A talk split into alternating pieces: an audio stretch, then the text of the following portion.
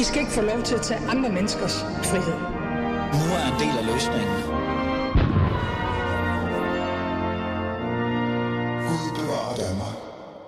Ja, præcis. Gud bevarer Danmark. Det er blevet mandag. Klokken er 12.06, og du lytter til Alis Fædreland. Og mit navn er, som altid, Ali Aminali. Det er tid til noget borgerlig radio, eller hvad man nu har lyst til at kalde det. Ellers er det bare tid til at værne om fædrelandet, eller være nysgerrig omkring, hvad der egentlig reelt sker i fædrelandet. Og apropos det der med at være nysgerrig omkring, hvad der er, der sker i fædrelandet, så ved vi jo, og især også jer kære lyttere, som har lyttet med til det her program, at der er jo noget snak om en antiracistisk handleplan. Det er i hvert fald noget, der er kommet på dagsordenen, og det er noget, man kommer til at have fokus på og på Christiansborg. Det er jo sket på baggrund af nogle initiativer fra forskellige minoritetsgrupper, som gerne vil have fokus på det. Så det er på plads. Det er på bordet. Nu skal der på en eller anden måde handles. Nu skal der udarbejdes. Men i dag, så har vi faktisk nogen, der også vil være med. De vil faktisk gerne have en plads ved det her bord. Man kunne nærmest sige, at den her minoritetsgruppe gerne vil have en særplads. Måske mine ord, men det er i hvert fald de ord, jeg har tænkt mig at bruge i dag, for at være lidt mere nysgerrig omkring, hvad det er, man gerne vil med den her plads. Hvem taler jeg så om? Jeg taler om muslimer, eller i hvert fald generelt muslimer. Det er i hvert fald det, vi kommer til at have fokus på det i dag, og det er det, Bilal Itani, som jeg sikkert siger forkert med hans navn, han sidder her og griner lidt af mig, formand for iChange, gerne vil have et fokus på. De har nemlig udsendt et opråb til politikerne, og i deres opråb står der, at de gerne vil have den her stemme i samtalen. I hvert fald i forhold til, hvad der skal stå i handleplanen. Lad os bare lige sige velkommen til dig, Bilal. Velkommen til. Tak skal du have, Ali. Tak fordi du har lyst til at være med mig her de næste 55 minutter og tale lidt omkring det her, og på en eller anden måde også svare på nogle af mine undrende spørgsmål omkring det, for jeg er jo reelt set nysgerrig omkring, hvad det er, I gerne vil med den her plads, og hvorfor du faktisk synes, det er vigtigt, I er der. Men Bilal, før vi går i gang, så er der jo nogen, der er meget vigtigere end os. Ja. Både dig og mig. Det er jo fædrelandslytterne, ikke? Mm-hmm. Det er jo dem, som reelt set er i fædrelandet. Så til jer, kære lyttere, I kan jo altid være med. Det ved I jo godt, men nu får I det at vide igen. Skriv en sms til 92 45 99 45, 92 45 99 45, eller gå ind på vores Facebook-side, Alis Fædreland, eller find min Facebook-side, og skriv en kommentar eller et spørgsmål. Så sørger vi for, at vi kan få det ind i programmet, så godt vi nu kan. Og vi har faktisk, fordi det netop er Bilal, mig og dig, i studiet og ingen andre, sat en lille tid af, hvad kan vi sige, vi har i hvert fald sat tid af til, at I lyttere også kan være en del af samtalen. Så Bilal, skal vi gå til den? Det synes jeg. Det er godt.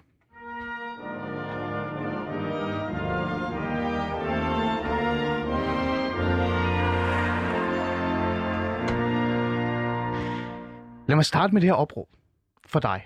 Eller for jer, hedder det jo. Det er i hvert fald en, der dukkede op i min indbakke, i Alis Fædrelands indbakke. En, som jeg tænker, I har sendt til rigtig mange. Nu læser jeg den korte version op, og så tænker jeg, at jeg gerne vil have, at du skal uddybe, hvad det er, I reelt vil. Opråb for Danmarks største minoritet.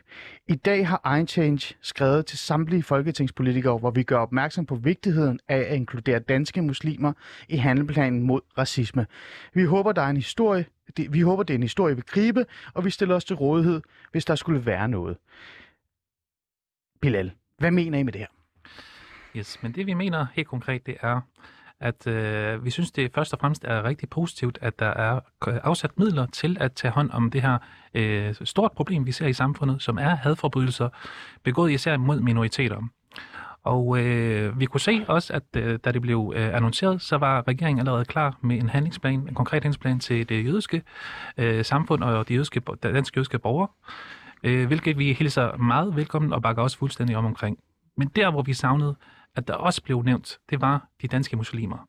Fordi vi udgør jo faktisk ca. 300.000 borgere i samfundet, plus minus, hvad statistikkerne siger.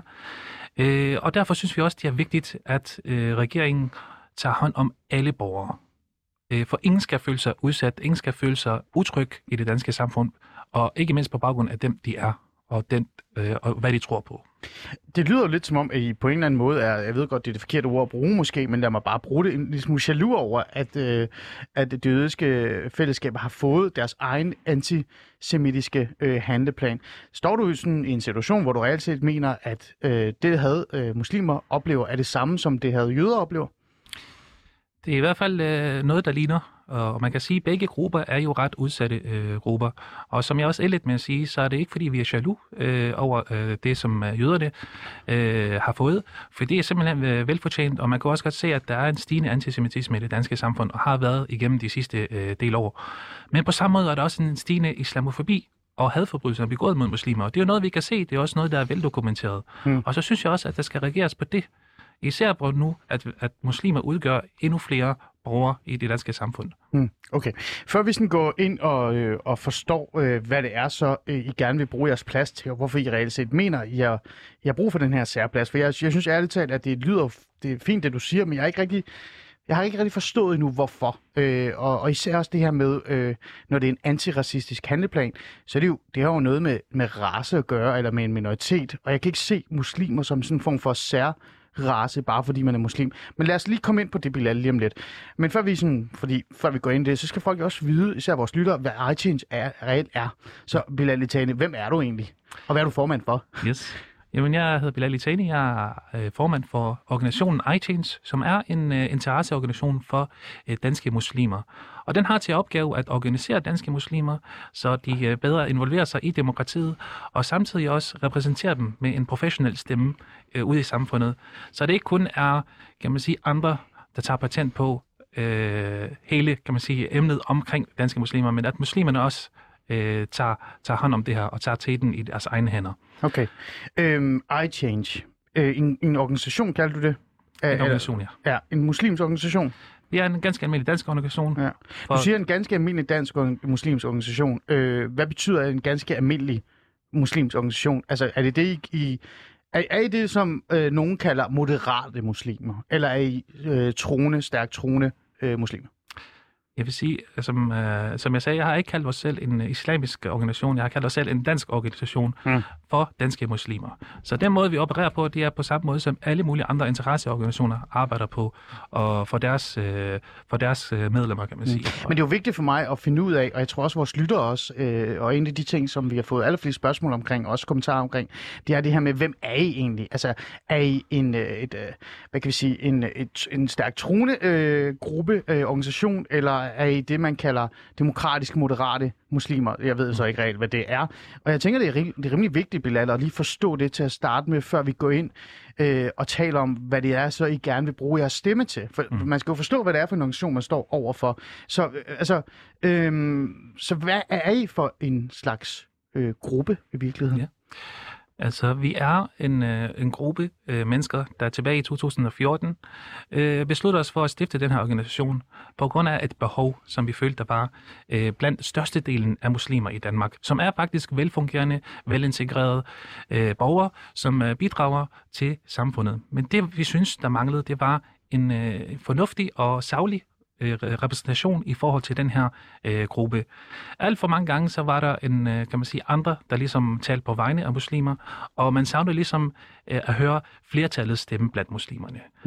Så når man endelig tog nogen med ind i debatten, så var det enkelte individer, som egentlig repræsenterede deres egne holdninger, men man mangler jo flertallets holdning. Og det er det, vi gerne vil repræsentere. Vi arbejder meget med mangfoldighed, så vi repræsenterer alle mulige grupper af muslimer af forskellige baggrunde. Så I har både stærkt troende muslimer,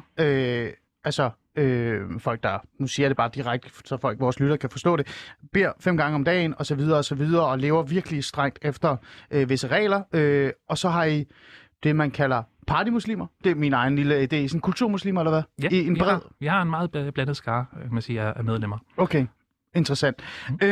Jeg tænker sådan, det er bare vigtigt at få på plads i virkeligheden. Fordi når man googler iChange, eller når man kigger på iChange, så ser man jo, det er en interesseorganisation, eller en organisation, kan man se, som går meget ud op i for eksempel at undervise, eller lave kurser og sådan nogle ting. I arbejder også rigtig meget med Vejle Kommune, og så videre. Er det ikke rigtigt forstået? I hvert fald nogle samarbejds. Vi har nogle lokale afdelinger rundt omkring i landet. Ja, ikke? Andre kommuner også. Så I gør meget ud af den del. Men man kan også se, at der er også en en mindre eller en lidt mere fokus på den mere troende muslim i forhold til for eksempel der har været medlemmer, der har været ude og fortælle, hvordan man skal, hvad skal vi sige, faste rigtigt, hvordan man skal vaske sig rigtigt osv. osv. Så man bliver sådan lidt nysgerrig omkring, at de om i reelt set repræsenterer den moderate og den gennemsnitlige danske muslim, eller I repræsenterer en gruppe, som ligger lidt mere over i den troende del af den muslimske gruppe. Ja. Det er derfor spørgsmålet er. Så igen, lad mig lige bare være helt skarp på det. Føler du virkelig, at I repræsenterer en stor, bred del? Også Ahmed, som bare er kulturmuslim, og faktisk på en eller anden måde godt kunne finde på at spise svinekød af ny og næ. Ja. Men vi blander slet ikke, hvad folk gør til dagligdagen og på individbasis. Det vores vigtigste opgave er at repræsentere muslimerne som en samlet enhed. Også flertallet og den største procentdel af muslimer i Danmark. Det er det, vi sigter efter. Og derfor er det også vigtigt at arbejde med en værdi som mangfoldighed. Så vores organisation, den omfatter som sagt alle mulige forskellige typer, og vi forskelsbehandler ikke nogen. Så vi taler på vegne af alle. Men dermed også sagt, så er det også vigtigt at pointere, at vi ikke er en religiøs organisation. Så vi går ikke ud og forkynder... Ikke en religiøs organisation, så vi går ikke ud og forkynder islam. Det er vores arbejde baserer sig på, og det er udelukkende det samfundsmæssige interesser for muslimerne. Okay, det er jo lidt interessant, fordi at der har jo været historier og episoder med for eksempel Mustafa Itani, ja, som er medlem, er vi ikke enige om det? Mm-hmm. Og også regionsmedlem, så vidt jeg kan huske, eller han er i hvert fald læge. Og det, i hvert fald den video, der har været, som også fik kritik, fordi han sidder i ens lægetøj og sådan nogle ting, der kan man jo ikke sige, at det er sådan helt uden at have en stærk fokus på islam og den meget sådan troende del. Han sidder, og jeg skal hjælpe mig gerne i forhold til videoen, han sidder og forklarer, hvordan man skal vaske sig rigtigt, hvordan man skal opføre sig ordentligt, hvordan man reelt set skal opleve, hvad skal vi sige, fasten osv. osv. Der er der i hvert fald fokus på den mere troende del. Er det bare tilfældigt?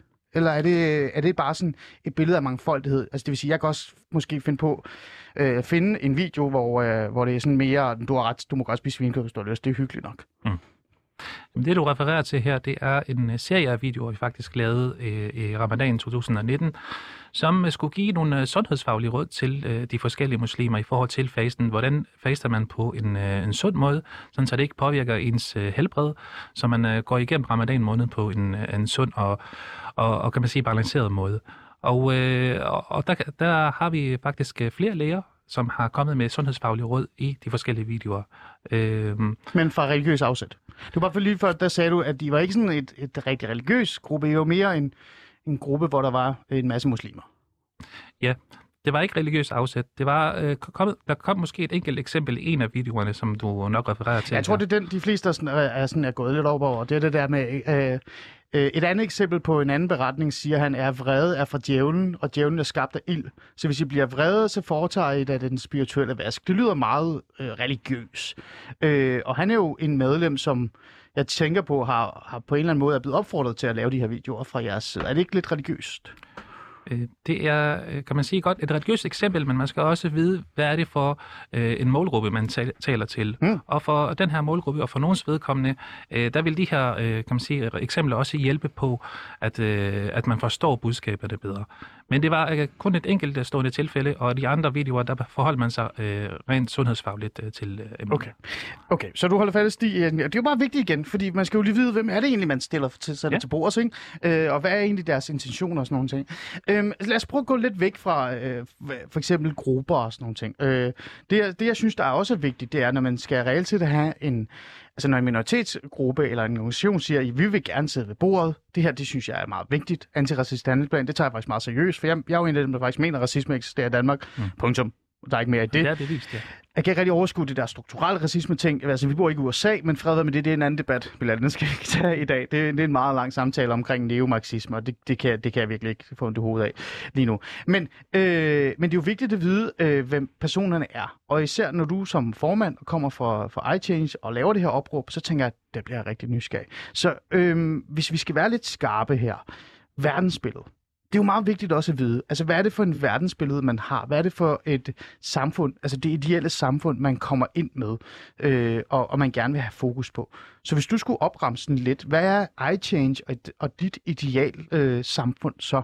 Fordi det er jo der, den skal baseres fra. Det er jo der, den kommer fra, hvor I så kommer ind med handleplan. Kan du fortælle mig lidt om det? Jamen, man skal faktisk ikke lede længe for at finde vores vision eller drøm. Man skal bare klikke ind på vores hjemmeside, iChange.dk, så kan man sådan, næsten... så er der reklame der. Præcis. Og det er simpelthen dannede, engagerede, lykkelige borgere fylder de danske hjem, gader og arbejdspladser. Et samfund, der bygger på tolerance, empati og medmenneskelighed, er et forbillede for resten af de europæiske nationer. Det er vores drøm for Danmark. Vi ønsker, at Danmark igen skal ligesom være førende inden for de her værdier, der hedder tolerance, empati, medmenneskelighed, sådan så vi har et samfund, der er harmonisk, som er velfungerende, som tager hensyn til alle borgere på trods af forskellighederne. Vi mener, at forskellighed og diversitet, det er en styrke for et hvert samfund, og noget, man skal værne om, og ikke noget, man skal bekæmpe. Så et liberalt demokrati lyder super hyggeligt for dig? Ja. Det er noget, iChange går ind for? Altså, vi går ind for demokratiet, vi går ind for dansk lovgivning. Men et liberalt demokrati, det er bare fordi, det er meget vigtigt, fordi jeg ser også lidt sådan det der med, at hvis man gerne vil lave en ren handlingsplan i forhold til antiracisme, så skal man også være okay liberal, fordi man skal jo på en eller anden måde kunne være åben for, at andre minoriteters stemmer skal blive hørt, og deres rettigheder skal accepteres. Så det er jo meget et nemt spørgsmål, synes jeg faktisk. Ja. Altså, er det et liberalt demokrati, iChange kæmper for, og du sådan reelt set også er interesseret i, eller er det mere et samfund efter, hvad kan jeg sige... islamiske skrifter eller religiøse, det er fordi, det er jo det, man vil bruge, ikke? Man vil altså bare være ærlig, ikke? Hvad tænker du der? Hvor ligger du der? Jeg synes, jeg netop lige har svaret på spørgsmålet, og det er, at vi ønsker et samfund, som er harmonisk for alle borgere, som baserer sig... som er harmonisk for alle borgere, hvor alle borgere føler sig inkluderet, hvor der er ingen, der føler sig tilsidesat, og hvor alle er på en måde ligestillet i forhold til de muligheder, der er i samfundet. Okay. Yes. Så liberalt lyder fint for dig? Jeg synes, det lyder udmærket her. Ja. Kan det forenes, tror du? Altså det her med, at man på en eller anden måde på en side har medlemmer, der siger, at man skal huske så meget i forhold til religioner og islam og sådan noget. På den anden side, der er man sådan lidt liberalt, og det altså i bund og grund, så burde de jo lave en video, der hedder, vi er ravne ligeglade med, hvad I laver i ramadanen. Held og lykke med det. Ja. Laver I sådan en video så? Vi arbejder med forskellige aspekter, kan man sige. Så vi i iChange, vi hedder iChange netop, fordi vi altid vender sagen indad. Så vi prøver også at forandre os selv, før vi forandrer virkeligheden omkring os. Okay. Så derfor arbejder vi blandt andet med dannelse og uddannelse, også af de muslimske borgere. Og det er i forhold til helt konkrete emner. Det er i forhold til personlig udvikling, det er i forhold til intellektuel udvikling, faglig udvikling, forskellige aspekter. Og det er derfor, vi har de her forskellige lokalafdelinger rundt omkring i landet, som hvis opgave er netop at tage fat om det her, og tage fat om de udfordringer og problemer, som nogle af muslimske borgere... Men de demokratiske liberale værdier, er de med ind i jeres organisation? Ja, det er helt klart. Okay. Og vi har også netop til sidste valg haft nogle deciderede indsatser i forhold til demokratisk valgdeltagelse, hvor vi opfordrer alle muslimer til at gå ud og stemme og gøre brug af deres stemme og deltage i demokratiet. Så det er meget vigtigt for os også at prioritere. Okay, godt. Er der noget, vi mangler at fortælle vores kære lyttere om iChange, tænker du? Fordi jeg synes, du gør meget ud af at fortælle mig, at, at det er en organisation med muslimer, men det er ikke det religiøse, I tager afsæt i. Nej. Og alligevel så er der noget om det, men det er mere fordi, at de mennesker, I gerne vil i kontakt med, er religiøse, så derfor bliver man nødt til at tale religiøst på, for at komme i kontakt med dem. Netop. I nogle tilfælde i hvert fald. I nogle tilfælde. Ja. Godt. Hvor mange er I egentlig? Hvor store er I? Det er der meget godt lige at vide også. Vi er cirka 1.000 medlemmer. Okay. Yes. Okay. Jamen, det er da okay mange. Ja. Det må man da sige. Ved du hvad, jeg tænker, at vi reelt set har fået nok input eller viden omkring, hvad iChange er. Så nu ved jeg, hvad det er. Jeg er ikke sådan 100% altså, vi kunne godt bruge mere tid på at forstå, hvad din samfundsideal reelt er, men det tænker jeg, det kan vi jo finde ud af her, når vi snakker om, når du så sidder til bords. Vi leger jo sådan nærmest, at nu har du været til samtale, før du skal ind til bords, ikke? Yes. Det er jo fædrelandet, ikke? Der er jo nogen, du skal tale med, ikke? Det hele er ikke gratis. Det er ligesom dansk statsborgerskab. Haha. Men nu har vi haft den her snak, og jeg tænker sådan, lad os gå til sagen. Nu kommer I så, og I kræver, eller beder om den her plads, kan man nærmest sige, omkring det antiracistiske handleplan. Hvad er det så, I gerne vil tage med? Hvad er det, I gerne vil lægge på bordet og sige, det her, Det er det vigtigste. Og jeg får helt lyst til at sige, hvad er det allervigtigste? Lad os starte med det. Altså man kan sige, vi vil gerne være medspillere i sådan en handlingsplan. Men handlingsplanen er jo ikke os, der ligesom bestemmer, hvad den skal gå ud på helt konkret. Det er der forskellige politikere, forskellige ministerier, der gør, forskellige fagfolk, forskellige forskere, som skal ind. På samme måde, som man gjorde også, da man lavede den antisemitiske handlingsplan. Men det vi gerne vil slå et slag for, det er den erfaring og den viden, vi har inden for den her målgruppe og den her minoritet. Det vil vi gerne dele videre og rådgive omkring. Og et af vores primære opgaver er også, at iChange stiller sig altid til rådighed over for både private og offentlige instanser i forhold til rådgivning og samarbejde. Mm. Men hvad vil I gerne bringe til bordet? Ja. Fordi at nu, altså, det kræver jo nærmest en plads, ikke? Jeg kalder det en helt særplads, så der må jo være noget, Bilal, du tænker med det samme. Det skal vi have indført i morgen. Yes. Hvad er det punkt, må jeg høre? Jamen, altså, statistikkerne viser jo, at der er begået rigtig mange hadforbrydelser mod muslimske borgere. Det er faktisk den... Hvilken statistikker, bare så vi er med på? Er det en specifik rapport, politiets du tænker på? Årsrapport. Det er bare så, folk er med. Ja, lige præcis. Som påpeger, at den muslimske minoritet er faktisk den, som er blevet offer for størst antal registrerede religiøst motiverede hadforbrydelser. Okay. Både i 2019, hvor det udgjorde... Den anden største, ikke? Så vidt jeg kan huske. Den største. Den største? Registreret antal, ja. Okay. 61% i 2019, og 45% af alle hadforbrydelser i 2020. Mm. Og derfor så synes vi, at det er et helt klart også bevisproblem ude i samfundet, som der skal tages hånd om. Og det er også vigtigt, at det bliver et, kan man sige, en handlingsplan, der er vidtrækkende, og som inkluderer flere aspekter af samfundet. Fordi at vi ser, at det er både på gaden, men det er også på arbejdsmarkedet, at der bliver diskrimineret mod muslimer. Det er også på de offentlige digitale medier, der bliver det, hvor muslimerne bliver lagt for hadtale og for trusler. Og der er en anden undersøgelse derfor, analyse og tal, der viser, at muslimer bliver udsat for 25%, det vil sige en fjerdedel af alle hadfulde kommentarer. Men du kommer med noget generelt der.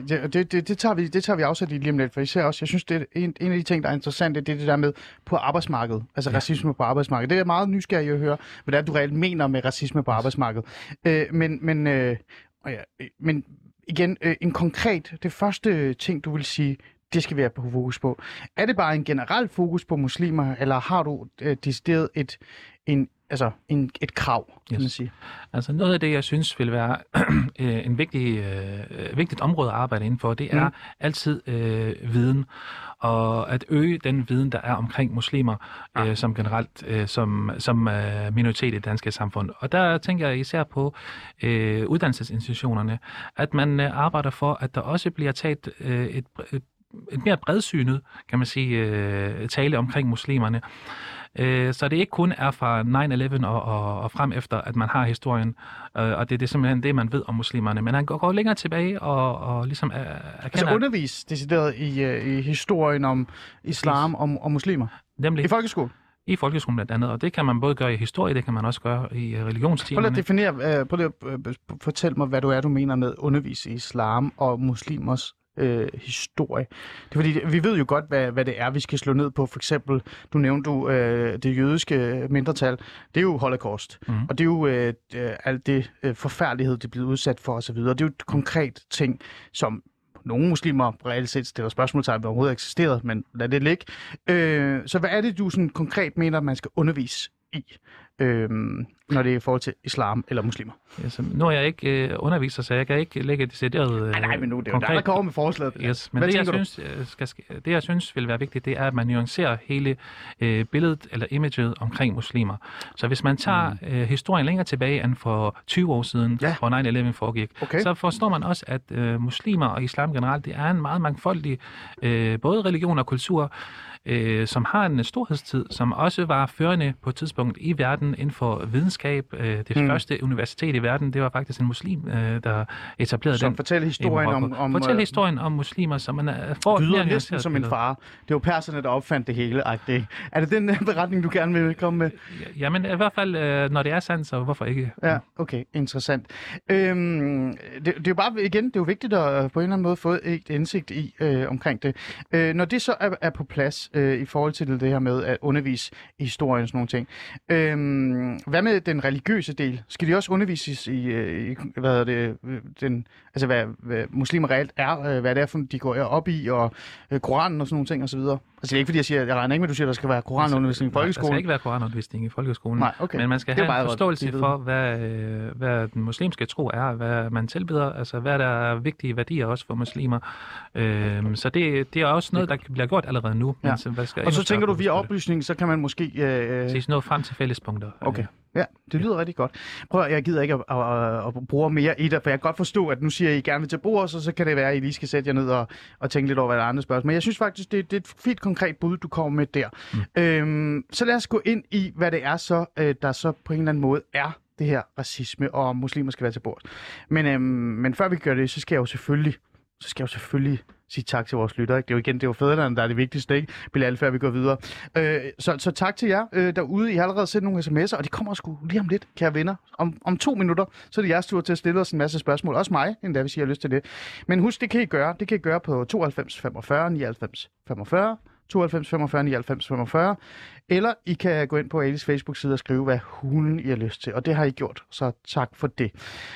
Bilal, nu har du fortalt, hvem du er, hvem I er. Du har fortalt, hvorfor I skal have en plads.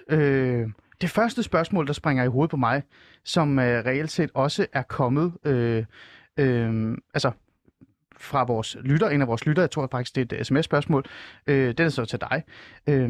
Du siger, at iChange skal være med til en antiracistisk handleplan. Jeg vidste ikke, at islam er en race.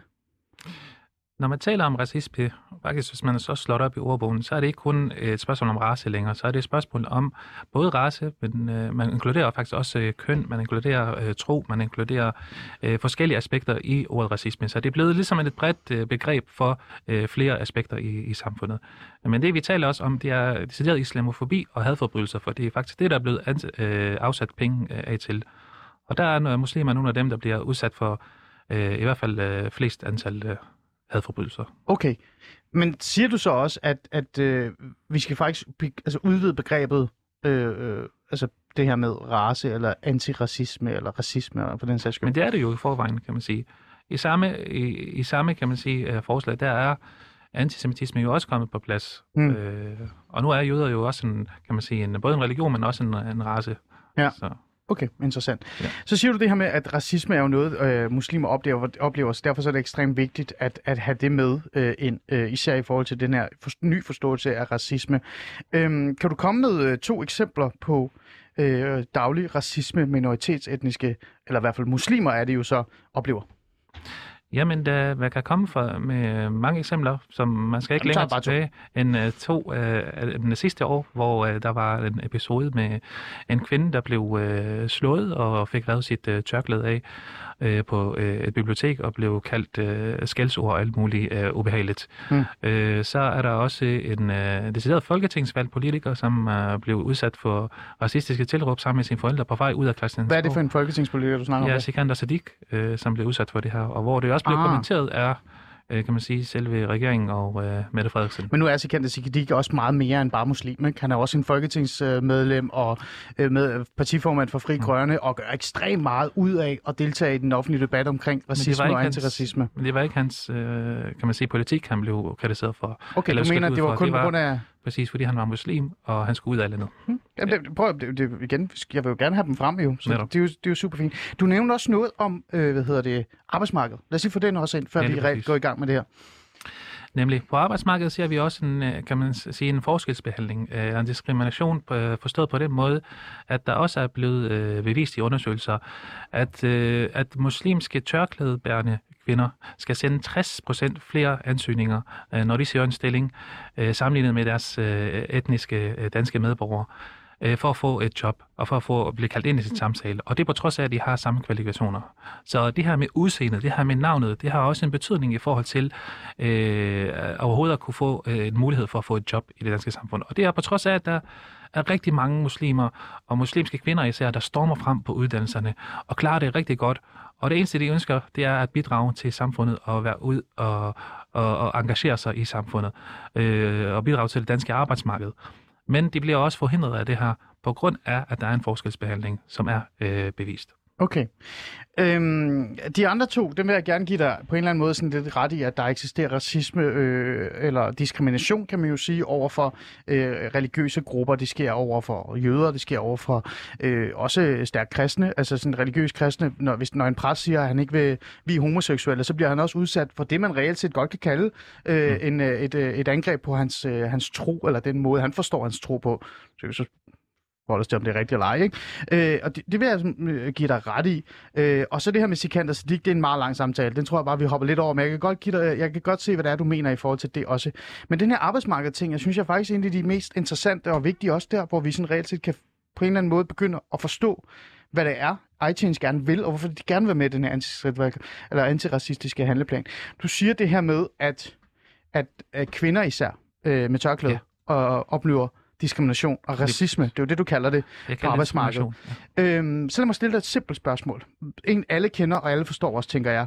Når en kvinde med tørklæde beder om, eller søger om at komme i hæren, og der er et forbud mod tørklæder, fordi at man har den her neutrale, obligatoriske tilgang til, hvad man skal have uniform på, er det så racisme? Nej, altså det er selvfølgelig ikke alle tilfælde, der vil være en forskelsbehandling, fordi der vil være visse stillinger, som du også påpeger her, hvor at man skal vise en slags neutralitet. Og dermed kan man sige, at det egentlig okay, at der er den her begrænsning. Men der, hvor kæden hopper af, det er i forhold til, at man bliver forhindret i en stilling, hvor det egentlig ikke har en betydning, om man har et tørklæde på eller ej, i forhold til varetagelsen af funktionerne. Det synes jeg heller ikke, der er noget galt i. At der er galt i hvad? At man har et tørklæde på. Du synes ikke, der er noget galt i, at en nyhedsvært sidder med tørklæde og fortæller nyhederne om, hvordan det er? Er det ikke noget med, at de skal være neutrale? Jo, og så længe man er neutral i sin fremgangsmåde og sin tale, så... Så det ser du som racisme? At vi reelt set... Altså det er et bevis på, at vi måske har et racistisk samfund, når vi ikke har nogen nyhedsværter med tørklæder. For jeg ved, at der er en del journalister, der er med muslimsk baggrund og har tørklæder, så det er ikke, fordi de ikke er der. Mm. Men det, at der ikke rigtig er en, det er måske et problem, eller hvad? Jeg synes i hvert fald, hvis man kigger på andre vestlige lande, så kunne der være noget at lære af, i hvert fald i forhold til, at man er lidt mere mangfoldig, også i den mere eksponerede og offentlige profil. For eksempel sådan noget med nyhedsværter, som du nævner. Okay. Men jeg siger ikke, at det danske samfund er et racistisk samfund. Jeg siger bare, at der er et problem med forskelsbehandling på baggrund af påklædning, på baggrund af navn og tro til os forhold. Okay. Altså, det lyder jo virkelig, som om der er ekstremt meget racisme i det danske samfund over for muslimer. Altså, det virker jo, som om, at det hele er jo helt galt. Er det den følelse, du har på vegne af alle muslimer i Danmark? Jeg omtaler det som et konkret problem, fordi at forskningen bakker op omkring det. Og så er det selvfølgelig noget, der skal tages hånd om.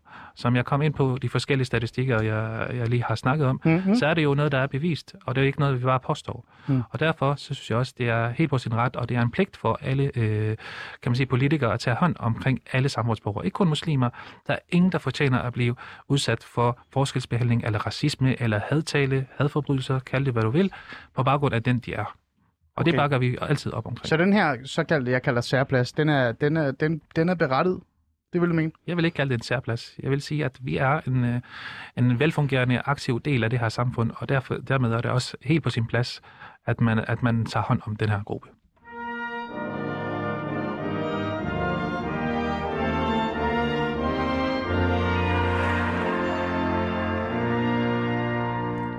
Du lytter som sagt til Alis Fædreland, og mit navn er Ali Aminali. I dag har vi fokus på hele den her antiracistiske handleplan.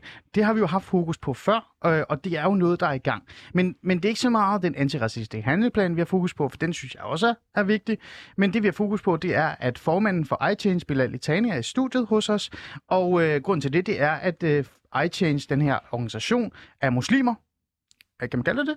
Ja. Har besluttet sig for at lave et opråb og nærmest kræve eller bede om, lad os sige bede om, ikke? Om en plads omkring den her forhandlingsbord, men det her bord, hvor man reelt set skal udarbejde handleplanen. Det mener de er vigtigt, fordi de mener, at muslimer som en minoritet oplever racisme og diskrimination, og det er det, vi på en eller anden måde er i gang med. Den første, det kan vi sige, 35 minutter har vi brugt på at forstå, hvad iChange er, hvilken verdensbillede de har. Vi er ikke blevet 100% skarp på det. Jeg ønsker, vi havde mere tid. Du skal bare ind igen, Bilal. Det, jeg glæder mig helt vildt meget. Men det er jo heller ikke det, det reelt set desværre lige handler om i dag. Det, der handler om, det er, hvad er det så, de gerne vil have på bordet? Men igen, det er også vigtigt at høre, hvad det er for et samfundsideal, I har med dig. Vi har talt om, at racisme rammer muslimer på arbejdsmarkedet. Vi har talt om, at racisme møder muslimer på, altså i hverdagen. Mm-hmm. Og vi har også talt om, at folketingsmedlemmer eller politikere, og så giver der også på meningsstandarder, hvad? Oplever racisme på baggrund af, at de er muslimer. Ja, helt klart. Ja. Og derfor så er det vigtigt, at der er en plads til jer rundt om bordet. Vi har jo jer lytter med, og I har jo stillet en masse spørgsmål. Og nu er det jo lytterrunden. Yes. Og det smukke er, at mange af de her spørgsmål, det er også nogle, jeg selv har, så det er jo fantastisk. Men nu skal jeg holde min kæft, og nu skal fædrelandet have lov til at være med i det her, fordi det er jo også nogle interessante spørgsmål. En af spørgsmålene, lad os bare starte helt op fra, det var det her med, hvis det ikke er, at islam er en race, det synes jeg, vi er kommet ind på. Mm. Så er der spørgsmål til dig her. Lad os tage den her. Hvordan lyder det i dine ører, at din organisation vil inviteres til politiske forhandlinger, som ikke vil arbejde med muslimske LGBT-personer? I egner jo ikke til den form for anerkendelse. Det er jo en meget godt start at tage. Er det rigtigt? Lad os starte med det. At vi ikke vil arbejde med LGBT? Ja, med muslimske LGBT-personer. Det har vi ingen steder sagt eller påstået. Okay, arbejder I med muslimske LGBT-personer? Nej, vi har ikke et etableret samarbejde med nogen, men som LGBT-person kan man også godt blive medlem af iChange og blive også omfattet af det arbejde, som vi går rundt og laver. Så man er velkommen? Det er man. Så iChange kæmper for LGBT's rettigheder? Plus. Vi kæmper for muslimernes rettigheder generelt. Men hvad med LGBT-personer?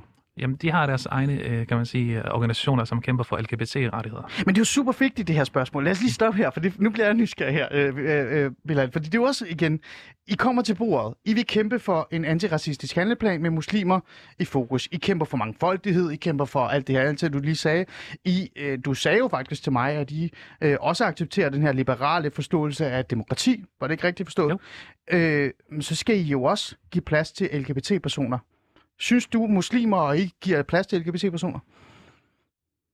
Det har jeg ikke noget, kan man sige, erfaring eller viden inden for at udtale mig om. Det jeg ved i hvert fald er, at der findes organisationer, også muslimske organisationer, der arbejder med det. Men når man skal sidde rundt om bordet, og man skal blive enige om en antiracistisk handleplan, så skal man jo kæmpe sammen imod antiracisme og diskrimination. Mm. Er vi enige om, at LGBT+-personer oplever rigtig meget hadforbrydelser og diskrimination? Det er også bevist statistisk, ja. Ja, ikke? Er det ikke rigtigt? Kan vi også godt være enige om, at meget af det her, eller en del af det her, også kommer fra minoritetsetnisk baggrund, med muslimsk baggrund, fordi man reelt set ikke er så glad for LGBT-personer og homoseksuelle, hvis man er muslim? Altså det, vi arbejder for, det er en handlingsplan for racisme, det ved jeg godt, der er begået mod muslimer. Det er meget nemt spørgsmål. Og ikke begået af muslimer. Det ved jeg godt, men hvorfor ikke? Altså fordi muslimer begår også, de er jo også racister. Det er der også nogen, der er, ja. Ja, ikke? Så når du sidder der til handleplanen og siger, jeg skal have en plads, jeg skal sidde på bordet, vi skal kæmpe for muslimers rettigheder, så sidder en LGBT-person ved siden af det og siger, det er godt, men jeg har problemer med minoritetsetniske, især med muslimsk baggrund, der begår hadforbrydelser mod mig og racisme. Kan du acceptere det? Vil du så sige, ja, det vil jeg også gerne kæmpe imod, I er også vigtigt? Vi er en organisation, der kæmper for muslimernes rettigheder. Det svarer mig ikke. Generelt. Det svarer mig ikke. Vi er en organisation, der kæmper for muslimerne som minoritet i det danske samfund. Så I kæmper ikke for LGBT-personers rettigheder og ligestilling? Det findes der organisationer, der gør i forvejen, så det er ikke vores arbejde. Synes du, at LGBT-personer skal værnes og beskyttes? Det skal de også, ja. Det skal de? Hvis de bliver udsat for forskelsbehandling. Også hvis det er muslimer, der udsætter dem for noget? Også hvis det er det, ja. Okay, men I vil ikke kæmpe for deres rettigheder? Det er ikke vores opgave at kæmpe for dem, for det er ikke vores målgruppe primært. Okay. Vores målgruppe er den muslimske minoritet i Danmark. Okay, men de er velkommen? De er velkommen i hvert fald. Okay, men du har også svaret på det her spørgsmål så. Godt. Hej Ali, jeg er selv muslim og hører af og til fra venner og med jødisk baggrund og dansk baggrund, for eksempel, at de også oplever racisme. Jeg vil derfor gerne spørge dagens gæst, om det ikke vil styrke muslimer som ham og min troværdighed i forhold til at tage et opgør med racisme, hvis vi også påpeger racisme, uanset hvor det kommer fra. Har dagens gæst også et bud på det? Hvordan muslimer undgår at blive fremstillet som offer? Ja, Og som jeg også nævnte tidligere i interviewet her, så var det også en vigtig del af vores arbejde, ligesom at arbejde med, hvad vi kan gøre for ligesom at løse nogle af de konkrete udfordringer og problemer, som der også findes i hos den muslimske minoritet, på samme måde som alle mulige andre grupper i samfundet. Og det gør vi meget ud af, og derfor har vi for eksempel lavet nogle helt konkrete tiltag, for eksempel for at løse kriminalitetsproblemer, blandt andet i Vollsmose, hvor at den lokale afdeling i Odense har faktisk er ved at etablere et dansecenter i Odense. Men hvad har det med intern racisme at gøre? Altså spørgsmålet handler om, at personen er selv muslim, men hører af og til og kender også til, at muslimer udsætter andre for racisme, at diskrimination. Vi har jo snakket om det. Er vi enige om, tænker jeg også, at det her med, jeg tror vi begge er enige om, at der begås også rigtig meget diskrimination og racisme over for jøder fra folk med minoritetsbaggrund, som især er muslimer. Israel og Palæstina er nok til at bare forklare, hvad det er, ikke? Vil I også have et opgør med det? Når I sidder rundt omkring bordet, og der er nogen, der siger det, og peger på jer og siger, I er jo også racister. Vil du så sige, ja, det er rigtigt, det skal vi også have et opgør med? Jeg vil ikke sige, at alle muslimer er racister. Der findes et fortal, der nok er det. Men det problem skal selvfølgelig påpeges, og det skal der arbejdes med. Og det skal der også være nogle konkrete tiltag, der italesætter og får en løsning på. Fordi racisme skal jo selvfølgelig ikke eksistere, heller ikke internt, og heller ikke overfor nogen som helst. Okay. Lad mig lige gå tilbage til det LGBT-personers rettigheder. Hvis en muslimsk mand, en stærkt troende eller en troende muslimsk mand, ikke vil for eksempel anerkende LGBT-personers rettigheder og anerkendelse, altså bare give dem en reel anerkendelse, fordi de i bund og grund er noget, der er imod islam, lad os nu bare være ærlige, er det så racisme over for den person, hvis man ikke giver den person ret i at have den holdning? Ifølge ordbogens definition, så er det et racisme, ja. Okay, så hvis jeg som stærkt troende person siger til dig, jeg gider ikke anerkende dig, fordi du er homoseksuel, og så siger jeg tilbage som homoseksuel, du er racist over for mig, så er det dobbelt racisme, eller hvad? Fordi bliver så den muslimske mand, der udsætter en person for diskrimination, udsat tilbage for racisme, hvis han siger, at det gider jeg ikke finde mig, eller hvad? Nu er det her et meget søgt eksempel, synes jeg. Jeg synes faktisk, det er reelt et eksempel, fordi at når du sidder som muslim og siger, jeg vil ikke anerkende LGBT-personers rettigheder, ikke? Jeg kan ikke udtale mig på vegne af, hvad individer tænker og gør. Det jeg kan sige, det er, at det er ikke noget, vi gør i iChange. Vi vil altid arbejde for, at alle, kan man sige, føler sig repræsenteret som muslimer i iChange. Okay, der er en kommentar her. Hvis jeg var arbejdsgiver, ville jeg ikke ansætte mennesker, hverken kvinder eller mænd, der er bare religiøse, ideologiske eller partipolitiske synlige symboler. Det er ikke racisme. Som borger ønsker jeg ikke at skulle forholde mig til folks religiøse eller politiske budskaber. Det er fra en Karen Vest. Er der ikke noget i det? Fordi... eller det giver du jo lidt ret i, eller hvad? Altså fordi, at hvis man kommer og siger, at jeg vil gerne bære tørklæde, fordi det er vigtigt for mig, er det så ikke vigtigt, at man på en eller anden måde siger, det vil jeg ikke rigtig finde mig i, fordi du beviser noget i en religion, eller noget, du værdsætter, eller sætter højere op end alt andet. Er det ikke fair nok, eller er det også racisme? Altså er sådan en kommentar fra Karen Vest, er det racistisk? Det må jeg lade være op til Karen Vest selv. Nej, altså, nu er det der skal sidde. Lad mig lige tage det færdigt. Det jeg synes er, at ingen må i hvert fald udsættes for racisme på baggrund af den, de er eller tror på. Så hvis det er, at man ikke bliver ansat blot fordi, at man tror på noget bestemt, så er det jo per definition af racisme. Okay, men er Karen Vest racist, fordi hun siger, at hun ikke vil ansætte nogen, som hverken mænd eller kvinder, der er religiøs, ideologiske eller partipolitisk synlige symboler, altså der bærer? Det har hun ret til, men så er man også med til at forskelsbehandle. Men ser du hende som en racist? Man er i hvert fald med til at forskelsbehandle. Så du mener, det er forskelsbehandling? Ja.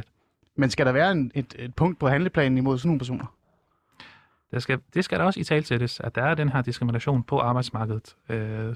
Det er også vigtigt, at vi hele tiden råber, hvor er muslimerne henne på arbejdsmarkedet, hvor de skal også bidrage, de skal ikke kun sidde på kontanthjælp osv.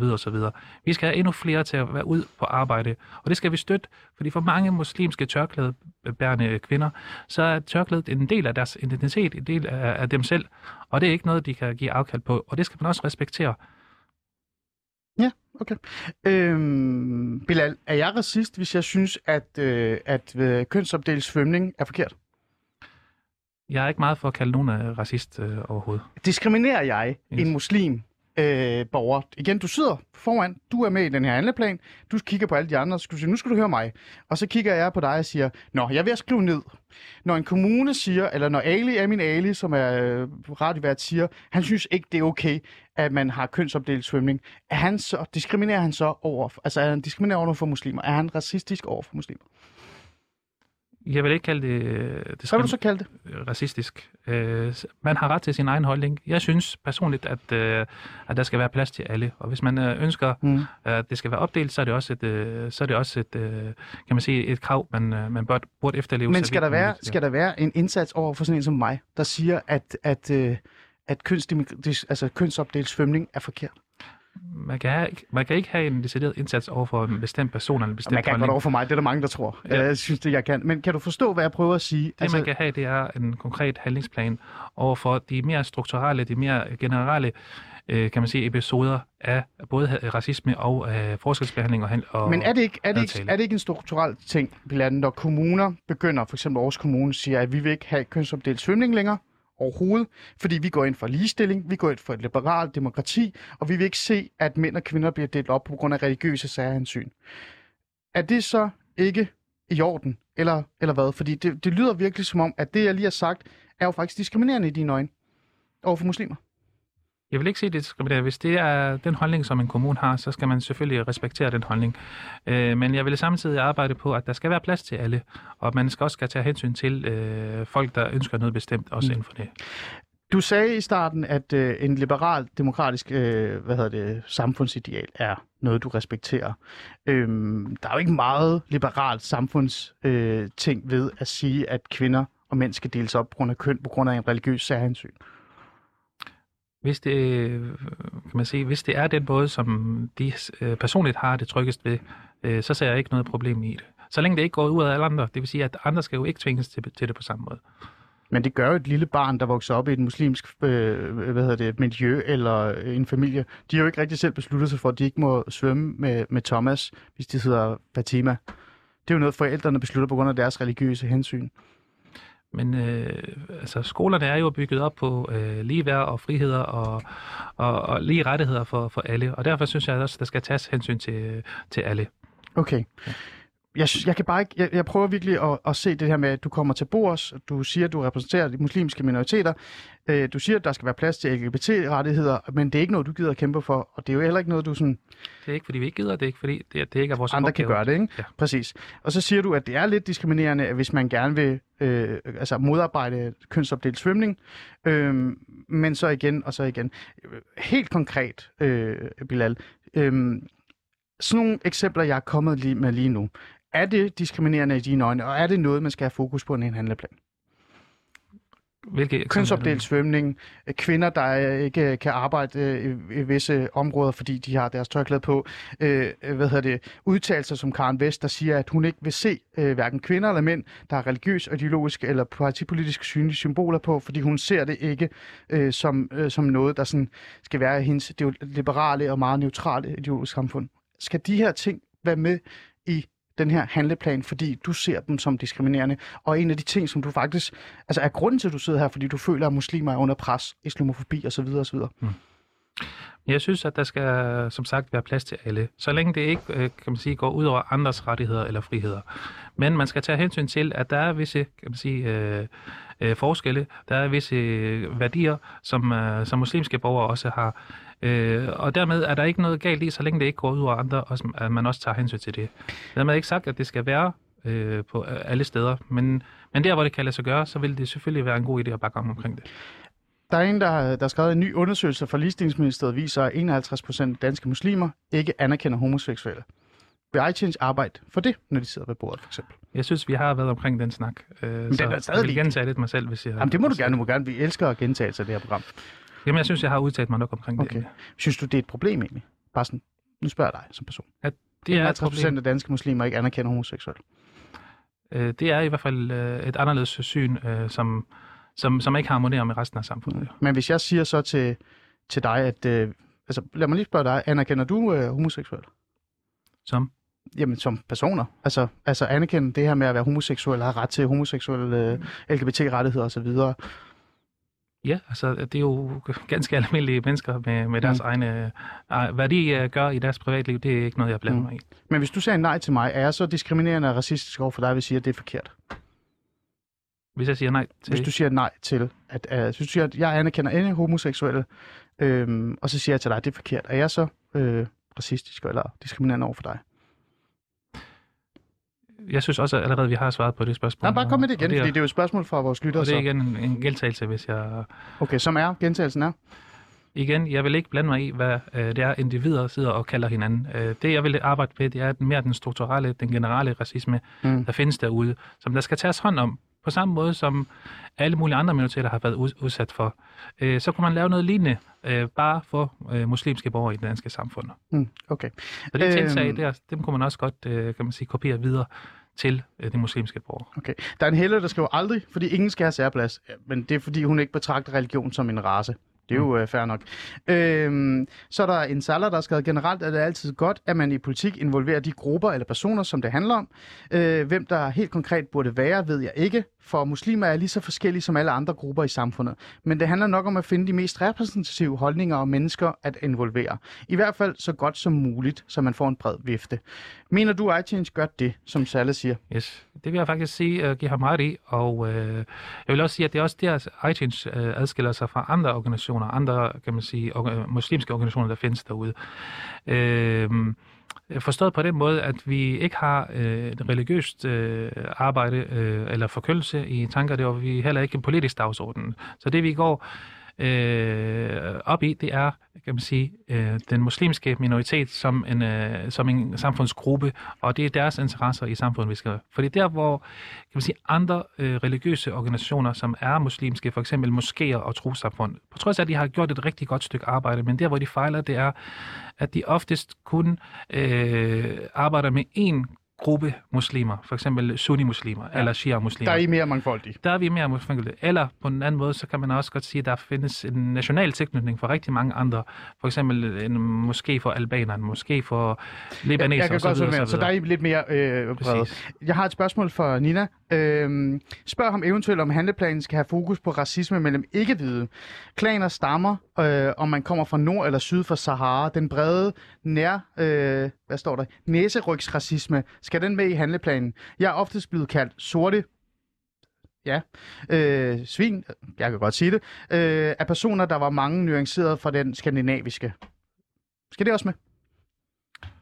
Det er jo ikke noget, jeg kan se at ligesom... Jamen, det er jo bare interessant at høre dig som person. Hvad synes du egentlig om det, den her minoritetsetniske racisme, der sker? Der er jo mange, især med muslims baggrund desværre, det er jo ikke, fordi jeg er stolt af at sige det her, som også ser meget ned på somaliere, ser dem som sådan en eller anden form for, du ved, slaver nærmest, ikke? Det er jo også sindssygt forfærdeligt.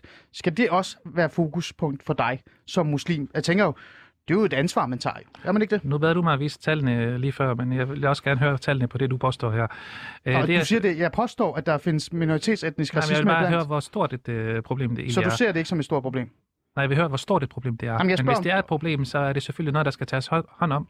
Og hvis det er muslimer, der begår det, så er det også noget, der skal italesættes, som jeg også tidligere har. Men du ser det ikke som et stort problem. Du tror ikke, det er så. Det fylder ikke så meget af dit liv. Du har aldrig oplevet... Jeg har ikke set de konkrete tal, så det er derfor, jeg ikke kan udtale mig omkring det. Men hvis det eksisterer, det problem, så skal det selvfølgelig tages hånd omkring. Men du har aldrig hørt om det som person? At man taler ned i forhold til... At der findes hierarkier og klaner blandt minoritetsetniske, også blandt muslimer for den sags skyld? Jeg ved, det er et problem, men hvor stort og vidtrækkende det problem er, det kan jeg ikke svare på. Skal man undersøge det? Synes du, det er vigtigt at have det er den antiracistiske handelplan, så du kan få mere tal på det, så du måske kan... at reagere? Det er ikke mig, der står ansvarlig for at bestemme, hvad der. Men det er ikke en af de punkter, du tager med? Det må andre tage op. Vi tager som sagt de punkter med, som omhandler muslimerne som samlet minoritet i Danmark. Okay, super. Godt. Der er mange flere spørgsmål. Vi kan ikke nå dem alle sammen, Bilal. Vi kan ikke nå dem, vi er færdige lige om lidt. Bilal, her til sidst, har du hørt nogen fra de her politikere, som du har taget kontakt til? Altså, vi har fået respons på enkelte politikere omkring det, og vi følger selvfølgelig op på det her åbne brev, som vi sendte ud til politikerne løbende. Og det åbne brev kommer også egentlig som respons på et online møde, som vi kaldte til sidste år, hvor vi også inviterede samtlige folketingspolitikere til ligesom at være med til en debat omkring det her. Må jeg spørge, hvilken politiker, der har reageret? Det er da interessant, det er da gerne. Det vil jeg ikke udtale mig om endnu, der arbejdet stadigvæk foregår. Okay, men er der kaffeaftaler på plads? I hvert fald arbejder vi på, at der skal etableres et samarbejde. Jeg lagde mærke til, at du havde fokus på Sikandar Siddique som partiformand for Fri Grønne. Er det en af partierne, der har trækket ud til dig og siger, kom ind, vi vil gerne, rigtig gerne høre jeres syn på det hele? Det er i hvert fald et parti, der har givet udtryk for, at det her problem også eksisterer. Så hvorfor ikke også drage nytte af det information, de også kan komme med? Godt. Bilal Itani, formand for iChange. Tak fordi du ville komme og sætte lidt ord på, hvad I gerne vil byde ind med. Det var da banen nok, var det ikke? Det var ikke så galt. Det er godt. Og til jer lyttere, tak fordi I deltog. Josefine, tak for det hele. Nu er der nyheder.